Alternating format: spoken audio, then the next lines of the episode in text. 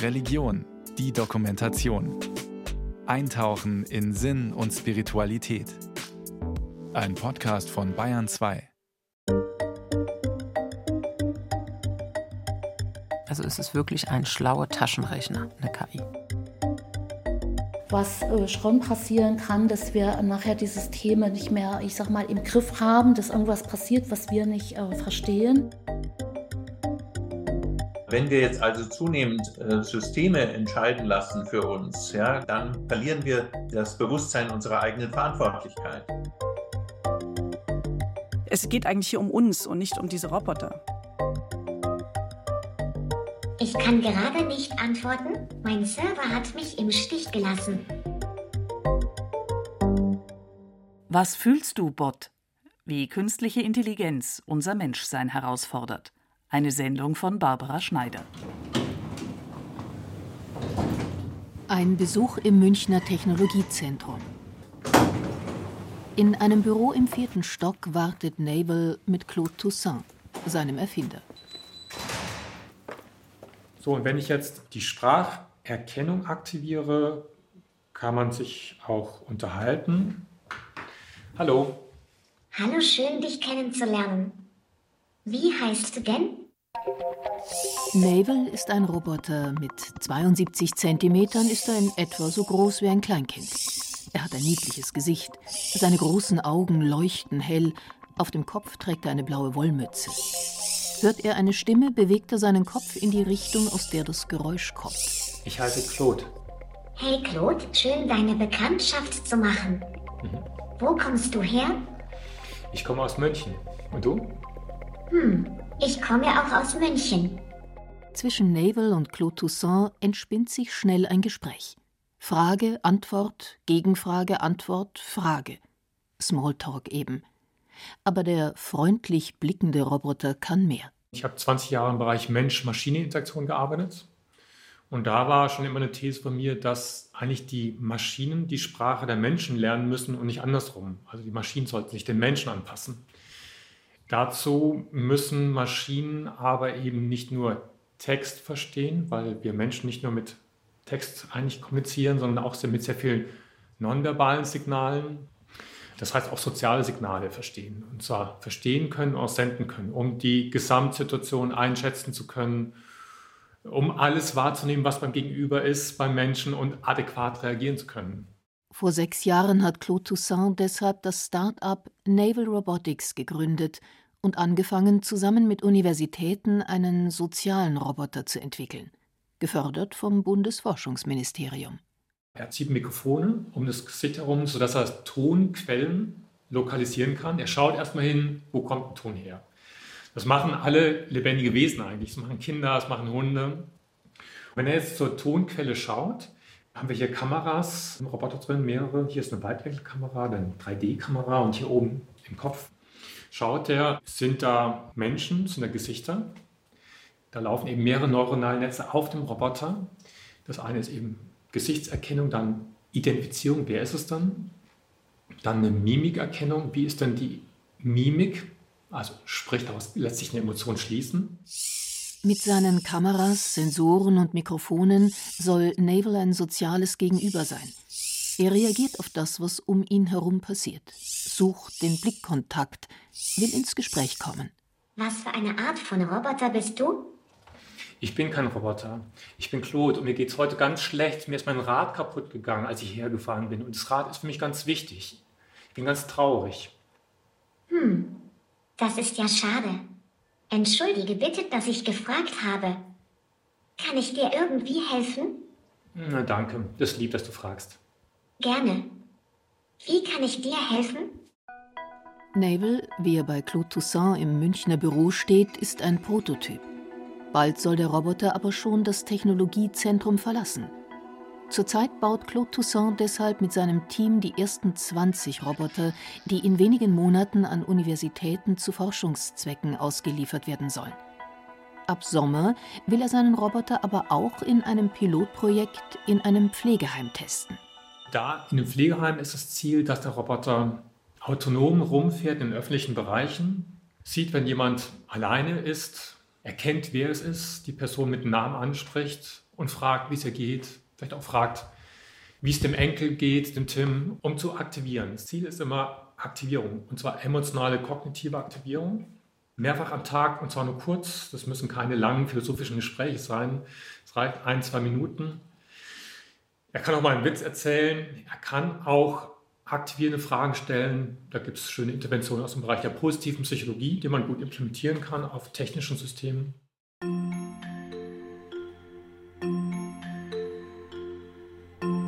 So wie Claude Toussaint seinen Roboter Navel mit sozialen Fähigkeiten ausstattet, wird derzeit weltweit an mitfühlender und verstehender künstlicher Intelligenz gearbeitet und geforscht. Wissenschaftler statten Avatare mit Fähigkeiten aus, die empathisch und einfühlend kommunizieren. Maschinen analysieren die Mimik von Patienten und versuchen so psychische Krankheiten früh zu erkennen. Und in Callcentern sind Chatbots schon heute mit emotionaler künstlicher Intelligenz ausgestattet und schließen anhand der Wortwahl oder Stimmlage auf die Stimmung ihres Gegenübers. Technisch ist schon sehr viel möglich. Hochauflösende Kameras können unsere Mimik und die Bewegungen unserer Gesichtsmuskulatur ablesen. Sie scannen, wie sich unsere Augen bewegen. Maschinen können inzwischen die Frequenz unserer Stimme analysieren. Technisch gelingt es so immer besser, menschlichen Emotionen auf den Grund zu gehen und mit Menschen auf Augenhöhe zu kommunizieren. Zumindest scheinbar. Emotionale K I ist die Fähigkeit, eine Maschine Emotionen bei Menschen zu erkennen, analysieren. Menschenversteher nennt die Ingenieurin und Robotikexpertin Kenza Ait Si Abbou diese Maschinen. So lautet auch der Titel ihres aktuellen Buches, in dem sie nachzeichnet, wie emotionale künstliche Intelligenz unseren Alltag erobert. Wir haben mit der emotionalen K I etwas erschaffen, was immer menschenähnlicher kommuniziert, sich verhält, auch wenn das nur simuliert ist, sage ich mal. Es ist ja nicht echt, wie gesagt. Und es ist das erste Mal, sage ich mal, in der Geschichte der Menschheit, dass wir so in Anführungszeichen eine neue Spezies erfunden haben, die ähnlicher wie wir wird, ne? Die mit uns interagiert, wie wir spricht, antworten kann, auch Emotionen versteht und Empathie simuliert. Künstliche Intelligenz wird Menschen damit immer ähnlicher. Sie reagiert auf uns, interagiert mit uns, geht auf uns ein. Dass das etwas mit uns macht, ist eine Erfahrung, die nicht neu ist. Schon in den neunzehnhundertsechziger Jahren hat der Computerpionier Josef Weizenbaum mit seinem Sprachprogramm Eliza diese Beobachtung gemacht. Eliza, sozusagen einer der ersten Chatbots der Geschichte, erkannte Schlüsselwörter und simulierte eine psychotherapeutische Unterhaltung. Eigentlich war Weizenbaum mit seinem Programm den Beweis angetreten, dass ein echter Dialog zwischen Mensch und Maschine unmöglich ist.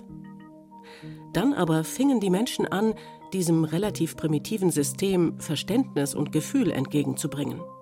Sie unterstellten ihm eine allgemeine menschliche Intelligenz. Sie vermenschlichten das Programm. Das, was Weizenbaum vor mehr als einem halben Jahrhundert beobachtete, ist heute längst Alltag. Wir geben unseren Saugrobotern Namen und leiden mit, wenn ihnen etwas passiert. Längst haben wir zu unseren Sprachassistenten Siri oder Alexa auf dem Smartphone eine emotionale Bindung aufgebaut. Navel mit seinem freundlichen Gesicht, seinen großen Augen und seiner zugewandten Art soll ganz explizit Gefühle bei seinem Gegenüber auslösen. Und ein japanisches Forschungsteam hat inzwischen einen empathischen Roboter so trainiert, dass er lachen kann. Kenza Ait Si Abbou. Eine Maschine hat kein Gefühl, aber wenn sie ein Lächeln zeigt, dann triggert das Gefühle bei mir und das macht was mit mir. Ja, das, das kann man nicht ignorieren. Man sieht einen Roboter, dieses Roboter lächelt zurück und man weiß, es ist ein Roboter, dennoch lächelt man und man fühlt sich dabei gut. Und das beeinflusst schon, wie wir mit Maschinen interagieren. Mit diesen Chatbots zum Beispiel. Da gibt es auch Menschen, die regelmäßig mit diesem Chatbot sich unterhalten, eine Bindung bauen, ein Vertrauen, dass sie anfangen, Sachen dem Chatbot anzuvertrauen, die sie sonst anderen Menschen nicht erzählen. Roboter wie Navel können uns Menschen gute Dienste leisten. Sie können uns im Alltag emotional unterstützen. Sie sind da, wenn wir allein sind und uns einsam fühlen. Sie muntern uns auf, unterhalten uns. Im besten Fall sind soziale Roboter mit ihren emotionalen Fähigkeiten sogar Gefährten in unserem Alltag. Zugleich wachsen die Szenarien, die Angst machen. Denn was passiert, wenn die Maschinen uns immer besser verstehen? Wenn sie uns sogar besser verstehen, als wir uns gegenseitig? Wenn sie nicht mehr nur nützliche Assistenten sind, sondern mit ihrer empathischen Art in unsere intimsten Lebensbereiche eindringen? Was, wenn Maschinen unser Verhalten und unsere Gefühle, unser Innerstes ausleuchten und durchschauen, die Konzerne, die dahinter stehen, unsere Daten missbrauchen? Auch die Emotionserkennung bedroht natürlich unsere, nicht nur privat, sondern unsere Intimsphäre. Katrin Misselhorn ist Professorin für Philosophie an der Georg-August-Universität Göttingen. Sie forscht zur Maschinen- und Roboterethik. Es scheint, dass Maschinen, die unsere Emotionen an subtilen Zeichen erkennen können, auch natürlich diejenigen vielleicht erkennen können, die wir nicht unbedingt öffentlich machen wollen, dass das eine negative Seite hat, die wir fürchten, dass eben wir so stark lesbar werden. Und zwar nicht nur für die Maschinen, sondern natürlich für andere Menschen, die das auch ausnutzen können. Welche Folgen es haben kann, wenn künstliche Intelligenz unser Privatleben ausleuchtet, lässt sich in China beobachten. Hier hat der kommunistische Staat schon zweitausendvierzehn damit begonnen, ein Sozialbewertungssystem für seine Bürger aufzubauen. Ein Überwachungssystem, das das Verhalten der Menschen beurteilt und dafür Punkte verteilt. Wer Pornos guckt, bekommt Minuspunkte. Punktabzug erhält auch, wer im Zug raucht. Künstliche Intelligenz so eingesetzt, macht den Menschen gläsern. Sie sammelt Daten, erstellt Prognosen und Risikobewertungen, beurteilt den Menschen, sie leuchtet das Menschsein aus. Im schlimmsten Fall spielt uns künstliche Intelligenz Empathie vor, horcht uns aber aus, manipuliert uns. Die Folgen von K I für unser Privatleben lassen sich aber auch längst bei uns sehen. Algorithmen bestimmen, welche Nachrichten bei uns ganz oben erscheinen, welche Werbung uns interessieren könnte, wie wir zu bewerten sind. Das fällt erst auf, wenn Wahlen dadurch beeinflusst werden. Oder wenn wir als kreditunwürdig eingestuft werden, ohne nachfragen zu können, warum. Gerade wenn es um emotionale künstliche Intelligenz geht, ist aber eines wichtig. Von dem, was menschliche Gefühle und Emotionen ausmacht, ist K I sehr weit entfernt. Ein erhöhter Puls, Erröten, Schweißausbrüche oder Weinen. All das können Roboter nicht. Sie fühlen nicht, empfinden keine Freude, keine Wut, sie ekeln sich nicht und werden auch nicht eifersüchtig. Anders als der Mensch ist die Maschine nicht empathiefähig. Das, was sie an Emotionen erkennt und zeigt, ist begrenzt, einprogrammiert eben. Zugespitzt formuliert, sagt Katrin Misselhorn, ist emotionale künstliche Intelligenz deshalb so empathisch wie ein Psychopath.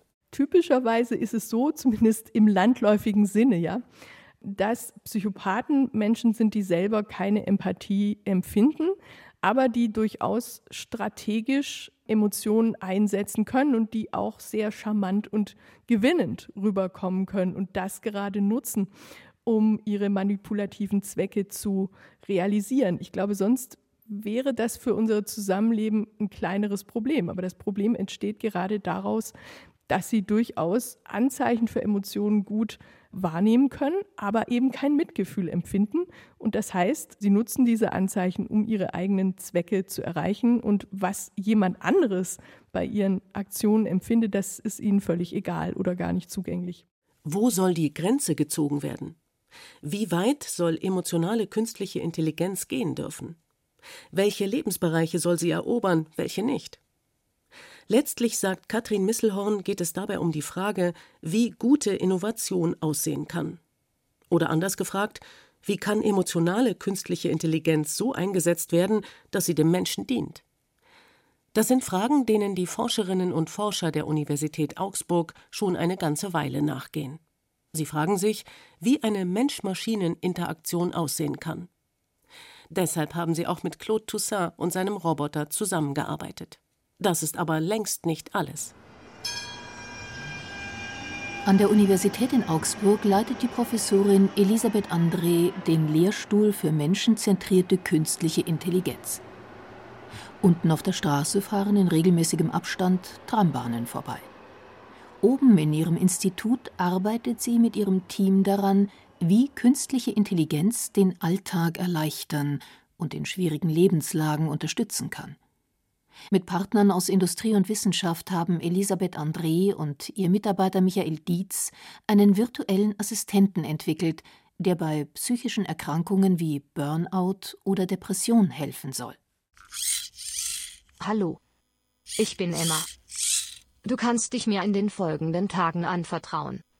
Ich helfe dir, dein Tagebuch zu führen. Es kann sein, dass es dir zunächst etwas schwerfällt, die täglichen Fragen zu beantworten. Emma trägt eine gemusterte Bluse, eine Halskette mit einem glänzenden Schmuckstein und eine Brille. Ihre braunen Haare hat sie locker zu einem Zopf zusammengebunden. Sie lächelt, immer wieder nickt sie aufmunternd, blinzelt mit ihren Augen.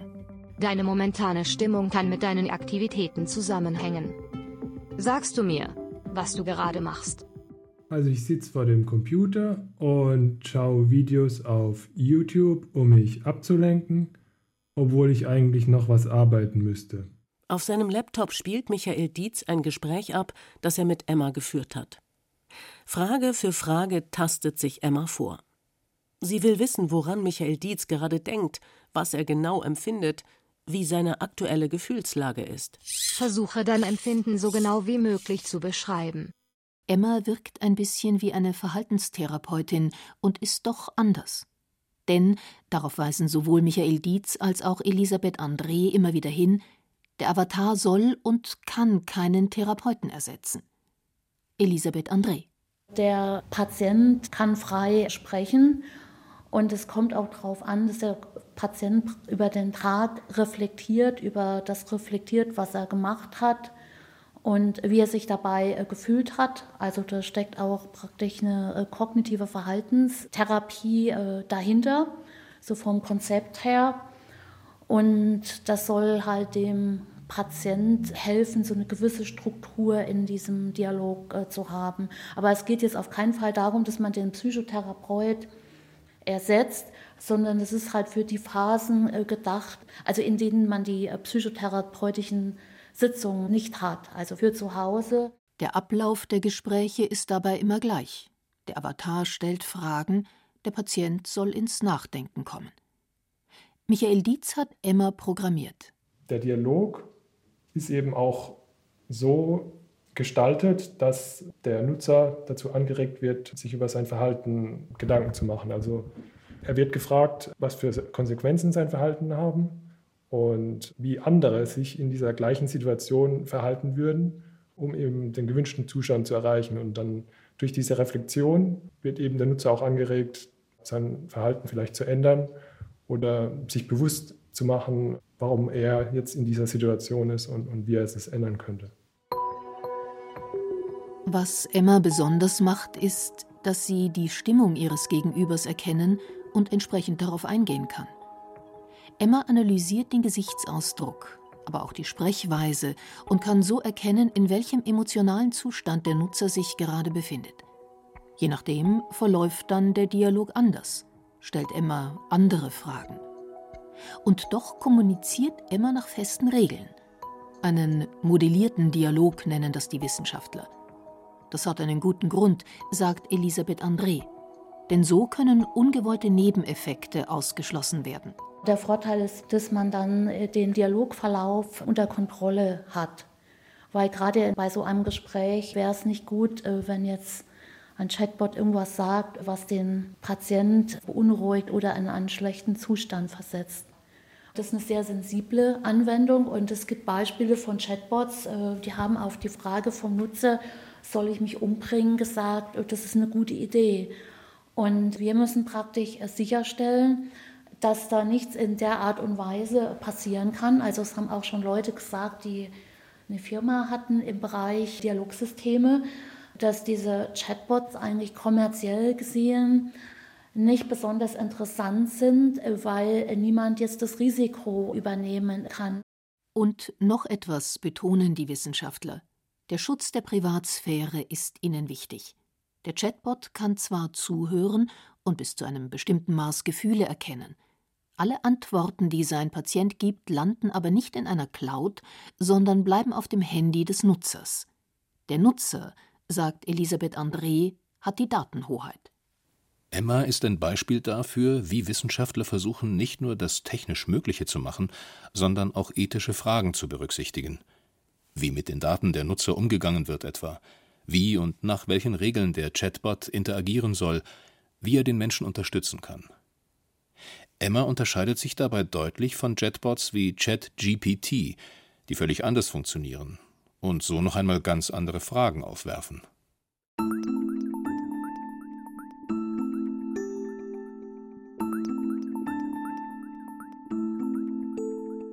Seit das U S-amerikanische Start-up OpenAI im November zweitausendzweiundzwanzig seinen Chatbot ChatGPT ins Netz gestellt hat, ist eine neue Stufe des öffentlichen Umgangs mit K I erreicht.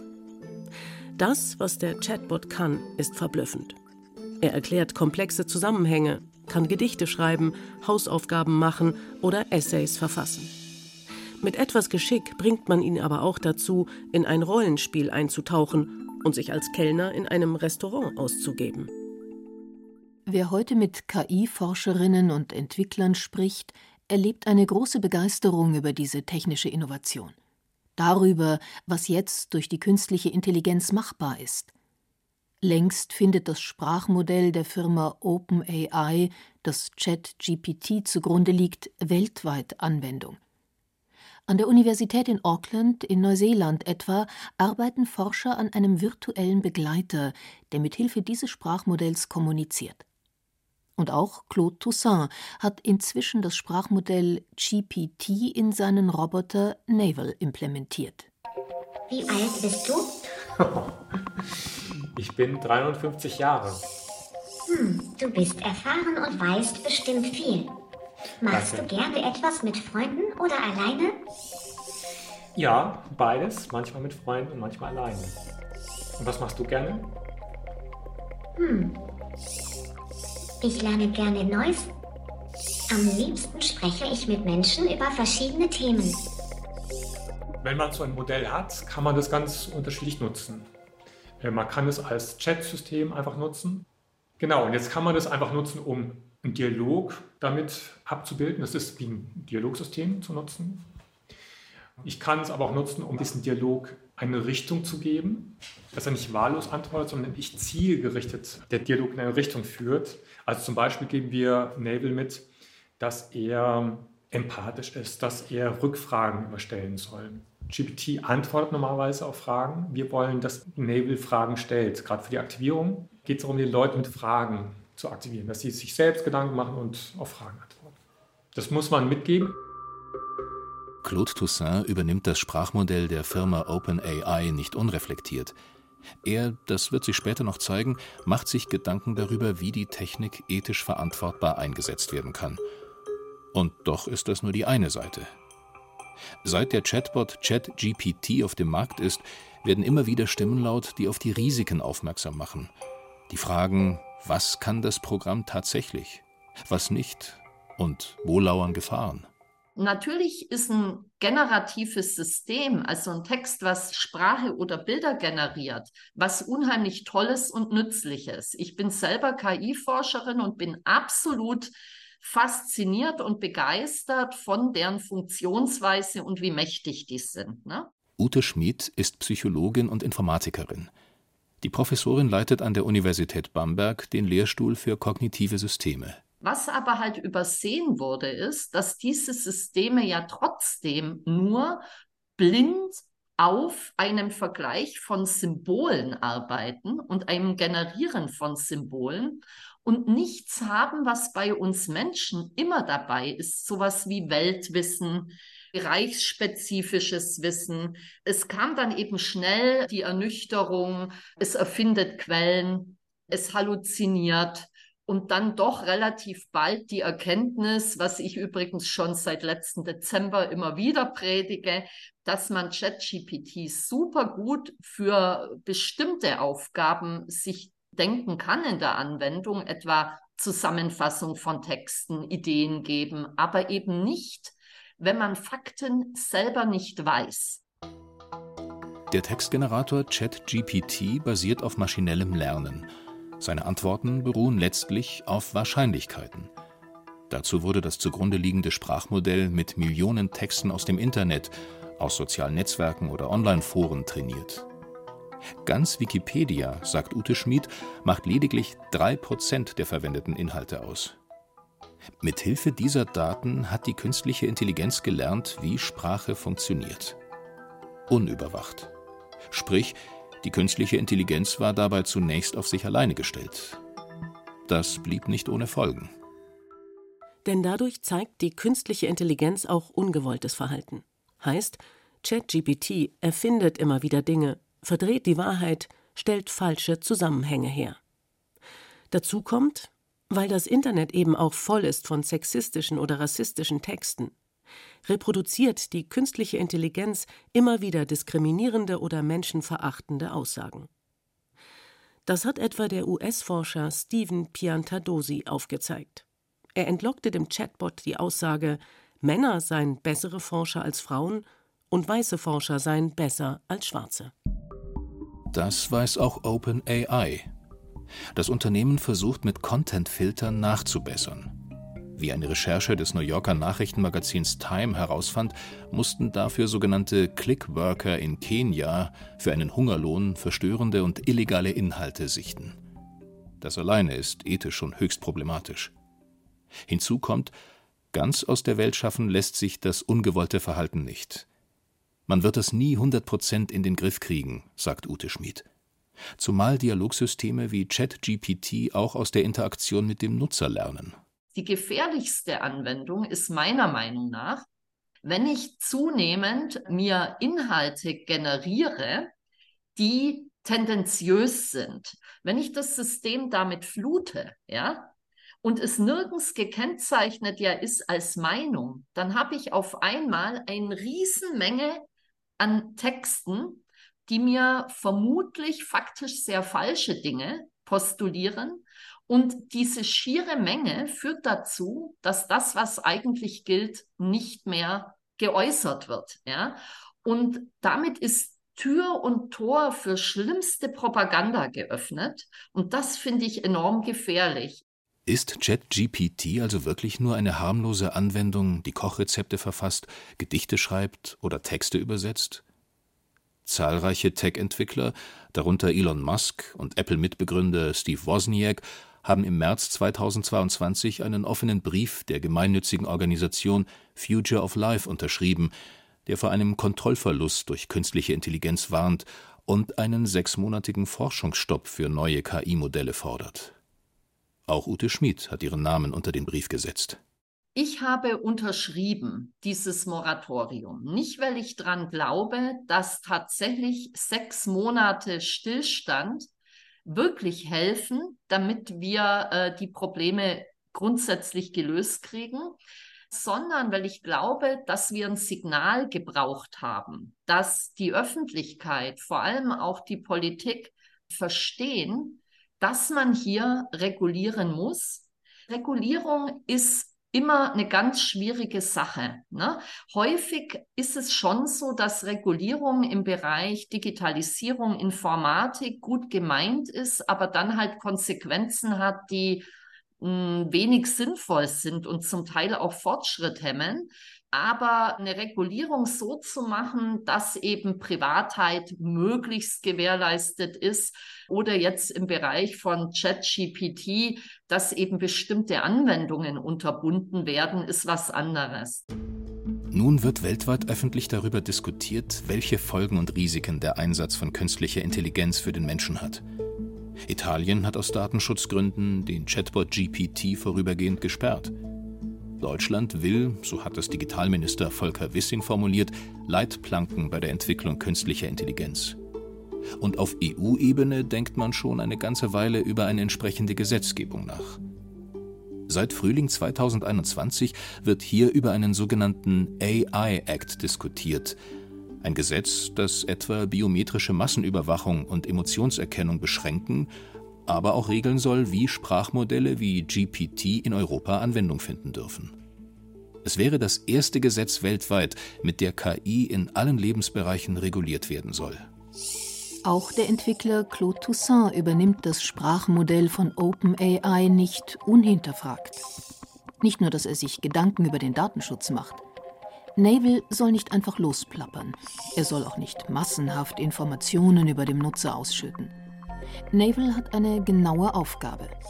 Deshalb geben Claude Toussaint und sein Team dem Roboter klare Regeln mit. Wir schauen natürlich, wie wir G P T nutzen können, dass wir eben intelligenter, noch cleverer Dialoge machen können und nicht dem Zufall einfach überlassen. Das ist immer die Gefahr. Wir haben ein regelbasiertes System, da kann man sehr genau steuern, was er sagt. Aber man muss sich vorüberlegen, welche Fragen können kommen, wie antwortet er oder es ist ganz viel Handarbeit, ganz viel Fleißarbeit. Wird dann auch komplex. G P T antwortet immer auf alles irgendwie. Man weiß aber nicht genau, wie es antwortet und das wollen wir auch nicht. Wir wollen ja einen sympathischen, empathischen Charakter haben. Und da ist es wahrscheinlich ganz gut, aus beiden Welten die besten Dinge zu nehmen, das zu kombinieren und eben versuchen, diesen Dialog so weit wie möglich zu steuern. Entwickler wie Claude Toussaint, aber auch Forscherinnen wie Elisabeth André denken darüber nach, wie künstliche Intelligenz dem Menschen den Alltag erleichtern kann. Sie bauen Systeme, die für einen konkreten Einsatz, für konkrete Aufgaben bestimmt sind. Die Coaching-Assistentin Emma soll Menschen mit psychischen Erkrankungen helfen. Navel soll, wenn er denn einmal in einem Seniorenheim herumfährt, die Seniorinnen und Senioren ansprechen, unterhalten, anregen. Bei all diesen Projekten geht es immer um eine künstliche Intelligenz, die dem Menschen dienen soll. Navel und auch Emma sind dabei stets als künstliche Wesen erkennbar. Das ist in anderen Bereichen nicht immer so. Künstliche Intelligenz wird darin, wie sie interagiert, wie sie spricht und reagiert, dem Menschen immer ähnlicher. Der Chatbot ChatGPT ist um keine Antwort verlegen, antwortet souverän, sprachlich korrekt und ohne lange zu zögern. Fast wie ein Mensch. Inzwischen sind K I-Systeme aber auch so gut, dass sie täuschend echt wirkende Bild- oder Videoaufnahmen erzeugen können. Künstliche Intelligenz kreiert Kunstwerke, die von Originalen nicht mehr zu unterscheiden sind. Und so stehen wir Menschen immer öfter vor der Frage, was ist überhaupt noch echt, von Menschen gemacht, was nicht. Also im Moment leben wir in so einer Art ähm, stetigem Turing-Test. Ja? Also Turing-Test, wir müssen immer entscheiden, ist das Gegenüber ein Mensch oder eine Maschine? Ja? Lukas Brandt ist wissenschaftlicher Mitarbeiter am Lehrstuhl für Religionsphilosophie und Wissenschaftstheorie der Katholisch-Theologischen Fakultät an der Ruhr-Universität in Bochum. Er forscht über Anthropologie und künstliche Intelligenz. Und während wir bei dem originalen Turing-Test eben in diese Situation versetzt werden, mit zwei unterschiedlichen Gesprächspartnern uns zu unterhalten und dann gefragt werden, wer davon ist eigentlich der Mensch und wer ist die Maschine, müssen wir jetzt im Internet eigentlich immer fragen, wenn wir etwas sehen, ist es echt oder ist es computergeneriert? Wir müssen uns eigentlich konstant fragen, was ist echt und was ist von der Maschine? Die Fragen, die sich der Computerpionier Alan Turing bereits neunzehnhundertfünfzig gestellt hat, sind aktueller denn je. Turing hatte damals eine Art Intelligenztest für die Maschine entwickelt. Damit wollte er herausfinden, ob es wirklich möglich ist, dass Menschen und Computerprogramme nicht mehr unterscheidbar sind. Es sind Fragen, die sich heute dringender denn je stellen. Denn wie nie zuvor verschwimmen heute die Grenzen zwischen Mensch und Maschine immer mehr. Das zeigte sich etwa, als ein Bild viral ging, das den Papst in hipper Daunenjacke zeigte. Auf den ersten Blick war die Aufnahme täuschend echt. Die Leute, die das gesehen haben, auf den ersten Blick, die haben gesagt, Wahnsinn, der hat ja einen coolen Stil, das ist ja irre, wie der Papst rumläuft in Rom. Die Leute haben das für ein glaubwürdiges Bild gehalten, ja, und sind dann hinterher dahinter gekommen, oh, okay, das Bild ist tatsächlich nun Fake, das ist K I generiert, aber es ist so, sieht so echt aus, dass wir es erstmal für plausibel halten. Wie gesagt, das passiert uns im Moment schon. Ja? Wir, wir haben also technisch generierte Artefakte, denen wir zutrauen, dass sie echt sind. Es hat unmittelbar Folgen für uns, wenn wir nicht mehr erkennen können, ob ein Mensch mit seiner Fotokamera ein Bild abgelichtet hat oder ob eine künstliche Intelligenz das Foto komponiert hat. Ob ein Video von Putin oder anderen Politikern echt ist oder fake. Ob ein Essay von einem Menschen oder einem Computerprogramm geschrieben wurde. Wenn wir nicht mehr erkennen können, ob die Informationen, die uns die künstliche Intelligenz gibt, wahr oder falsch sind. Wenn wir nicht mehr unterscheiden können, was letztlich menschengemacht und was von einer Maschine hervorgebracht ist. Lukas Brandt geht aber noch einen Schritt weiter. Denn was passiert, wenn sich die Maschinen auch rein äußerlich nicht mehr von uns unterscheiden? Wenn Maschinen nicht nur sprechen und handeln wie wir, sondern uns auch eins zu eins gleichen? Was, wenn wir irgendwann mit humanoiden Robotern zusammenleben? Ich glaube, dass sich unser Bild vom Menschen ändert, zumindest in der populären oder öffentlichen Wahrnehmung. Ähm, der Mensch ändert sich, glaube ich, selber erstmal nicht, aber unser Bild vom Menschen eben. Ja, also mindestens sind wir hinterher, wenn das gelingen sollte, den Menschen in einem Roboter nachzubauen, sind wir hinterher der Überzeugung, dass der Mensch sich nachbauen lässt in Form eines Roboters. Und ähm, wenn wir jetzt also menschenähnliche Maschinen bauen, also Maschinen, von denen wir behaupten, sie könnten sich verhalten wie Menschen und sie seien eben äußerlich auch vom Menschen irgendwie nicht mehr zu unterscheiden, außer vielleicht, wenn man einen Metalldetektor dranhält oder so, ja, dann könnten wir über kurz oder lang zu der Überzeugung kommen, entweder, dass Menschen tatsächlich eigentlich nur biologische Maschinen sind oder dass wir Maschinen genauso behandeln müssen wie Menschen, wenn sie eine bestimmte Performance erreichen. Wer sich die Entwicklungen der letzten Jahre ansieht, bekommt den Eindruck, Roboter, die wie Menschen aussehen und handeln, sind bald kein Zukunftsszenario mehr. Weltweit arbeiten Entwickler an humanoiden Robotern.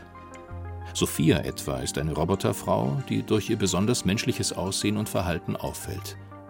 Mit Grace hat der Roboterhersteller Hanson Robotics aber auch eine Androidin für das Gesundheitssystem gebaut. Grace soll mit ihren Sensoren und Wärmebildkameras Ärzte bei ihrer Behandlung unterstützen und etwa die Temperatur und den Puls eines Patienten messen. Und der japanische Robotiker Hiroshi Ishiguro hat einen Roboter kreiert, der ihm selbst zum Verwechseln ähnlich sieht. Zwar sind solche humanoiden Roboter noch nicht in unserem Alltag angekommen. Und ob sie jemals für den Hausgebrauch einsetzbar sind, ist eine andere Frage. Gleichwohl entwerfen Drehbuch- und Filmautorinnen jenseits der Forschungslabore Szenarien, wie ein Zusammenleben mit solchen menschenähnlichen Maschinen wohl aussehen könnte. zweitausendeinundzwanzig etwa kam der Science-Fiction-Liebesfilm Ich bin dein Mensch von Maria Schrader in die deutschen Kinos. Grundlage des Films ist eine Kurzgeschichte, die die Schriftstellerin Emma Braslavsky geschrieben hat. Emma Braslavsky erzählt in ihrer Kurzgeschichte die Geschichte von Alma, einer international bekannten Paartherapeutin. In einer Welt, in der es inzwischen normal geworden ist, mit Humanoiden in einer Beziehung zu leben, verteidigt Alma als einer der letzten Menschen die echte Liebe zwischen echten Menschen. Nach der Trennung von ihrem Freund bestellt aber auch sie bei einer Androiden-Partnerbörse einen Hubot. Ja, es war ein Kindheitstraum eigentlich schon. Ich hatte wirklich Lust, mal diese Geschichte, die ich schon lange im Kopf habe, auf der Liste mal zu schreiben. Es ist eine Liebesgeschichte zwischen, eigentlich als Kind habe ich davon gedacht, zwischen mir und einem Roboter. Aber ich habe dann natürlich eine Figur gebaut, eine Frau und einen Roboter, weil oft sind ja die Frauen die Roboter in den Geschichten. Und habe dann sozusagen auch die Möglichkeit gehabt, Alma mal als Mensch zu sehen und nicht nur als Frau. Und äh, in der Geschichte ist es ja so, dass sie wirklich an ihren Idealen scheitert. Für mich war das einfach der Versuch, nochmal auch zu sehen, wo wir emotional angreifbar sind. Wir sind ja sehr anpassungsfähig. Wir stellen uns sehr schnell auf neue Dinge ein, manchmal nicht so schnell, aber trotzdem ist die Frage, wie weit gehen wir in diesen Prozessen, indem wir, sagen wir, unsere emotionale Welt digitalisieren? Wo sind da die Vorteile, wo ist Nachteile? Und ich hatte einfach Lust an dem Spiel. Tom, so heißt der menschenähnliche Roboter in Emma Braslavskys Erzählung, ist der perfekte Mensch und Partner. Er sieht nicht nur verdammt gut aus, auch in seinem Verhalten ist er so programmiert, dass er alle Wünsche, Vorstellungen und Sehnsüchte von Alma erfüllt. Er ist einem Menschen aus Fleisch und Blut so ähnlich, dass außer Alma zunächst niemand so recht unterscheiden kann. Ist er tatsächlich ein Roboter oder doch schon so etwas wie ein Mensch? Das sind Momente, die ein Schaudern auslösen. Die künstliche Intelligenz sieht nicht nur aus wie ein Mensch, sie simuliert auch menschliches Verhalten so real, dass der Leser sich nicht mehr sicher ist, ob da wirklich ein Roboter am Werk ist oder vielleicht doch schon mehr. Die Robotik beschreibt dieses Phänomen als Uncanny Valley-Effekt. Demnach wirken Roboter gruselig und verstörend, wenn sie uns zu sehr ähneln. Dem spürt Emma Braslavsky in ihrer Erzählung nach.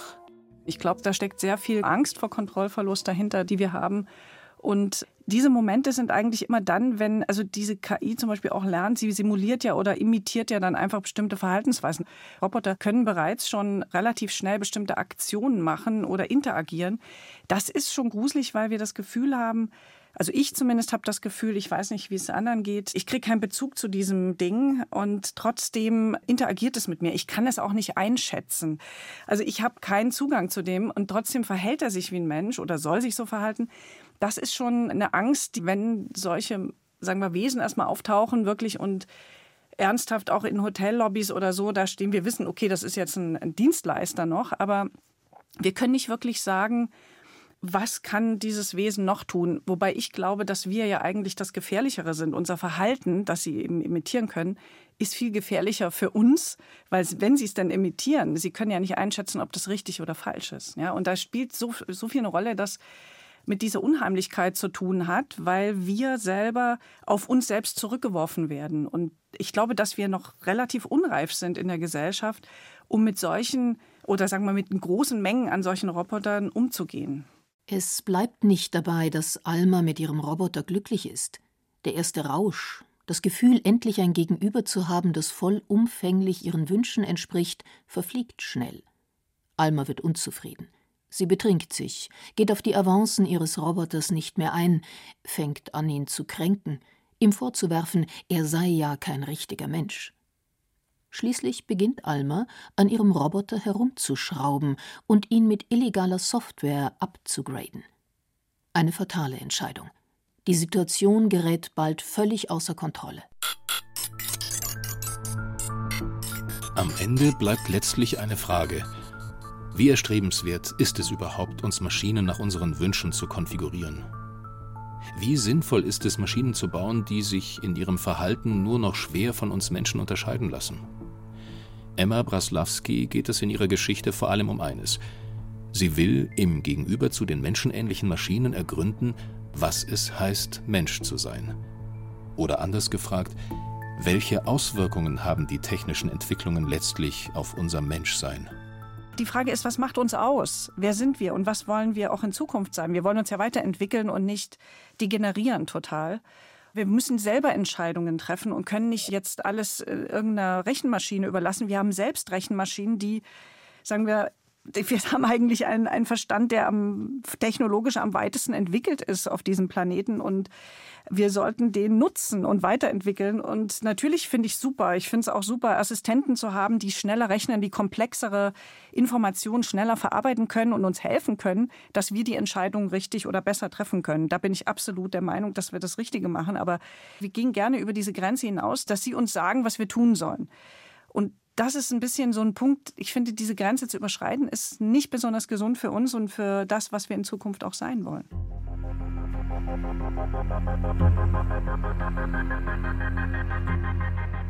Geht es um die Zukunft, wie wir mit künstlicher Intelligenz leben, wie sie unseren Alltag beeinflusst, bestimmen immer wieder Schreckensszenarien die Debatte. Vor allem aus einem Grund. Die künstliche Intelligenz arbeitet selbstständig, lernt, und ihre Entscheidungen sind auch für Entwickler oft nicht mehr nachvollziehbar. Sie trägt etwas Unkontrollierbares in sich. Auch deshalb arbeiten einige Wissenschaftler an einer sogenannten erklärbaren K I, die die Entscheidungen transparent macht. Manche Kritiker, wie der israelische Historiker und Bestsellerautor Yuval Noah Harari, warnen seit Jahren davor, dass Algorithmen den Menschen in Zukunft besser verstehen können als er sich selbst. Es wird nicht mehr lange dauern, so seine Prognose, dass künstliche Intelligenz unsere Entscheidungen vorhersagt, unser Verhalten analysiert und unsere Wünsche manipuliert. Technologiesprünge wie ChatGPT befeuern das und legen nahe, dass künstliche Intelligenz tatsächlich irgendwann uns Menschen den Rang abläuft. Und doch melden andere Wissenschaftler genau hier Bedenken an. Sie warnen davor, Maschinen dem Menschen gleichzusetzen und ihnen menschliche Eigenschaften zuzuschreiben. Dass es tatsächlich gelingt, Maschinen zu bauen, die wie wir Menschen ein Bewusstsein, einen eigenen Willen oder eigene Gefühle besitzen, halten nicht nur zahlreiche K I-Forscher, sondern auch viele Philosophen und Psychologinnen für äußerst fragwürdig. Zunächst ist natürlich die Bezeichnung künstliche Intelligenz, intelligente Systeme bereits eine eigentlich falsche Bezeichnung, weil sie ein Verständnis von Intelligenz nahelegt, das ein algorithmisches, ein mathematisches, ein mechanisches Verständnis ist. Thomas Fuchs ist Psychiater und Philosoph. An der Uni Heidelberg bekleidet er die Karl-Jaspers-Professur für philosophische Grundlagen der Psychiatrie und Psychotherapie. Tatsächlich setzt Intelligenz voraus, dass man seiner selbst bewusst ist, dass man weiß, was man tut. Intelligent sich verhalten heißt, sich selber in einer Situation vor ein Problem gestellt zu sehen, dieses Problem mit geschickten Mitteln zu lösen, meistens mit einer gewissen Umwegstrategie. Und diese Umwegstrategie erfordert natürlich, dass ich mir selbst meiner bewusst bin, wie ich in der Situation stehe. All das kann die sogenannte künstliche Intelligenz ja nicht. Künstliche Intelligenz, darauf weist Thomas Fuchs hin, hat mit menschlicher Intelligenz wenig gemeinsam. Oder anders formuliert, Maschinen sind etwas komplett anderes als der Mensch. Sie haben eben kein Bewusstsein. Das hat der amerikanische Philosoph John Searle bereits neunzehnhundertachtzig mit seinem Gedankenexperiment das chinesische Zimmer dargelegt. Searle verglich die Art und Weise, wie ein Computer funktioniert, mit einem Menschen, der kein Chinesisch versteht, in einem abgeschlossenen Raum aber mit Hilfe eines Handbuchs alle möglichen Fragen auf Chinesisch beantworten kann. Seine Schlussfolgerung: Auch wenn es gelingt, die Sprache perfekt zu simulieren, heißt das nicht, dass der Computer tatsächlich versteht, was er tut. Bewusstsein ist viel mehr als das, was wir sozusagen uns üblicherweise darunter vorstellen, nämlich dass man sich auf etwas Bestimmtes richtet, über etwas nachdenkt, etwas versteht. Und das ist an den ganzen Organismus gebunden und nicht nur an das Gehirn. Ja? Und insofern ist ein künstliches System, weil es eben nicht lebendig ist, weil es sich nicht erhält, weil es keinen Hunger, keinen Durst hat, weil es nicht stirbt, nicht zu elementarem Fühlen in der Lage. Es ist eben nicht lebendig, es ist kein Organismus. Und wenn Sie einen Roboter mit Schaltkreisen und Sensoren und Bewegungssystemen versehen, ändert sich dadurch null, gar nichts. Nicht? Er hat, er ist immer noch nicht lebendig. Er bewegt sich nur und sieht vielleicht ganz menschenähnlich aus und er kann auch quieken oder Töne von sich geben oder sogar dann mal sprechen. Alles schön und gut, aber er ist nicht lebendig. Das ist alles nur eine Simulation von Lebendigkeit, denn er ist kein Organismus. Gerade darin sieht Thomas Fuchs eine große Gefahr, dass wir Maschinen vermenschlichen, ihnen Gefühle, Mitempfinden, ja ein Bewusstsein zuschreiben.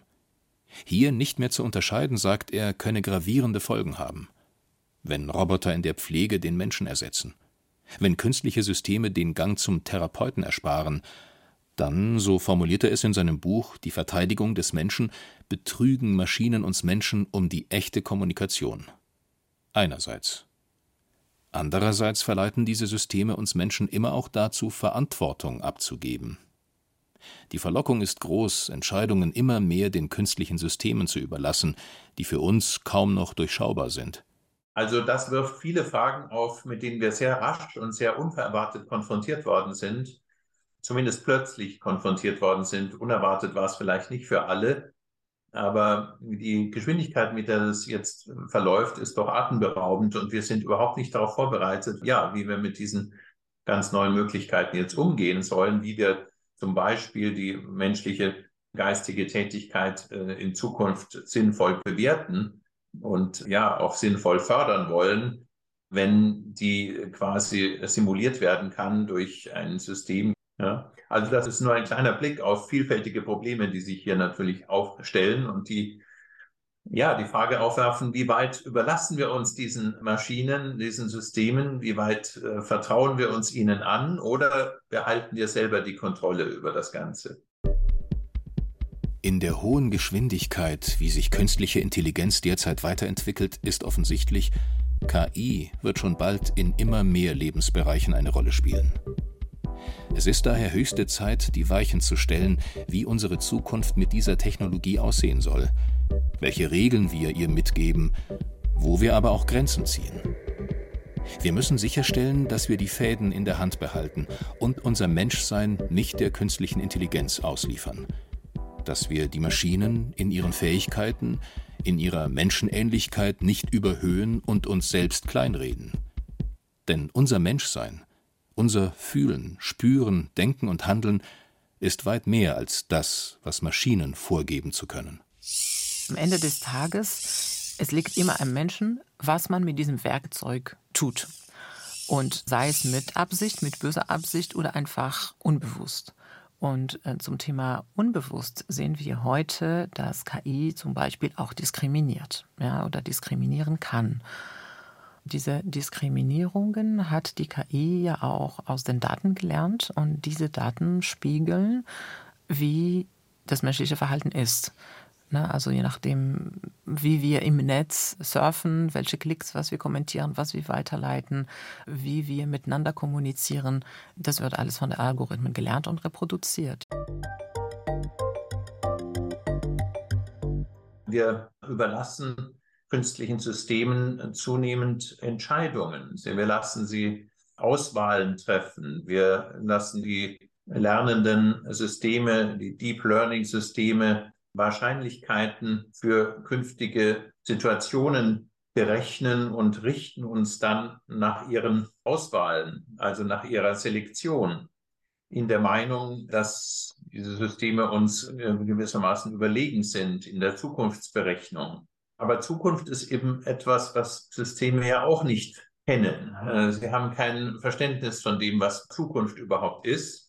Und Zukunft ist eben etwas, was mit menschlichem Wollen, mit menschlicher Zielsetzung zu tun hat. Wir wollen auf eine bestimmte Zukunft hinaus. Wir stellen uns Zukunft entweder anziehend oder auch bedrohlich vor. Das heißt, wir haben bestimmte Ziele, bestimmte Gefühle, bestimmte Erwartungen, Hoffnungen, Wünsche, die wir mit der Zukunft verbinden. All das hat K I nicht und deswegen ist ein mechanisches, statistisches Verfahren, das bestimmte Wahrscheinlichkeiten berechnet, natürlich in keiner Weise geeignet, uns die Entscheidungen abzunehmen. Es geht hier um uns und wie wir leben wollen. Es geht um unsere Welt und da müssen wir uns fragen, in welcher Welt wollen wir eigentlich leben und wer sind wir eigentlich? Und solange wir das nicht irgendwie ein bisschen abgesteckt haben und geklärt haben, finde ich das Wahnsinn, dass wir jetzt irgendwie, sagen wir mal, künstliche Menschen auf uns loslassen, die eigentlich keine Gefühle haben, die nicht wissen, was richtig und falsch ist und die nur bedingt mit uns richtig interagieren können und die auch nicht mit uns vernetzt sind. Und das ist eben, finde ich, so, so ein Punkt, das ist wirklich gruselig und unheimlich.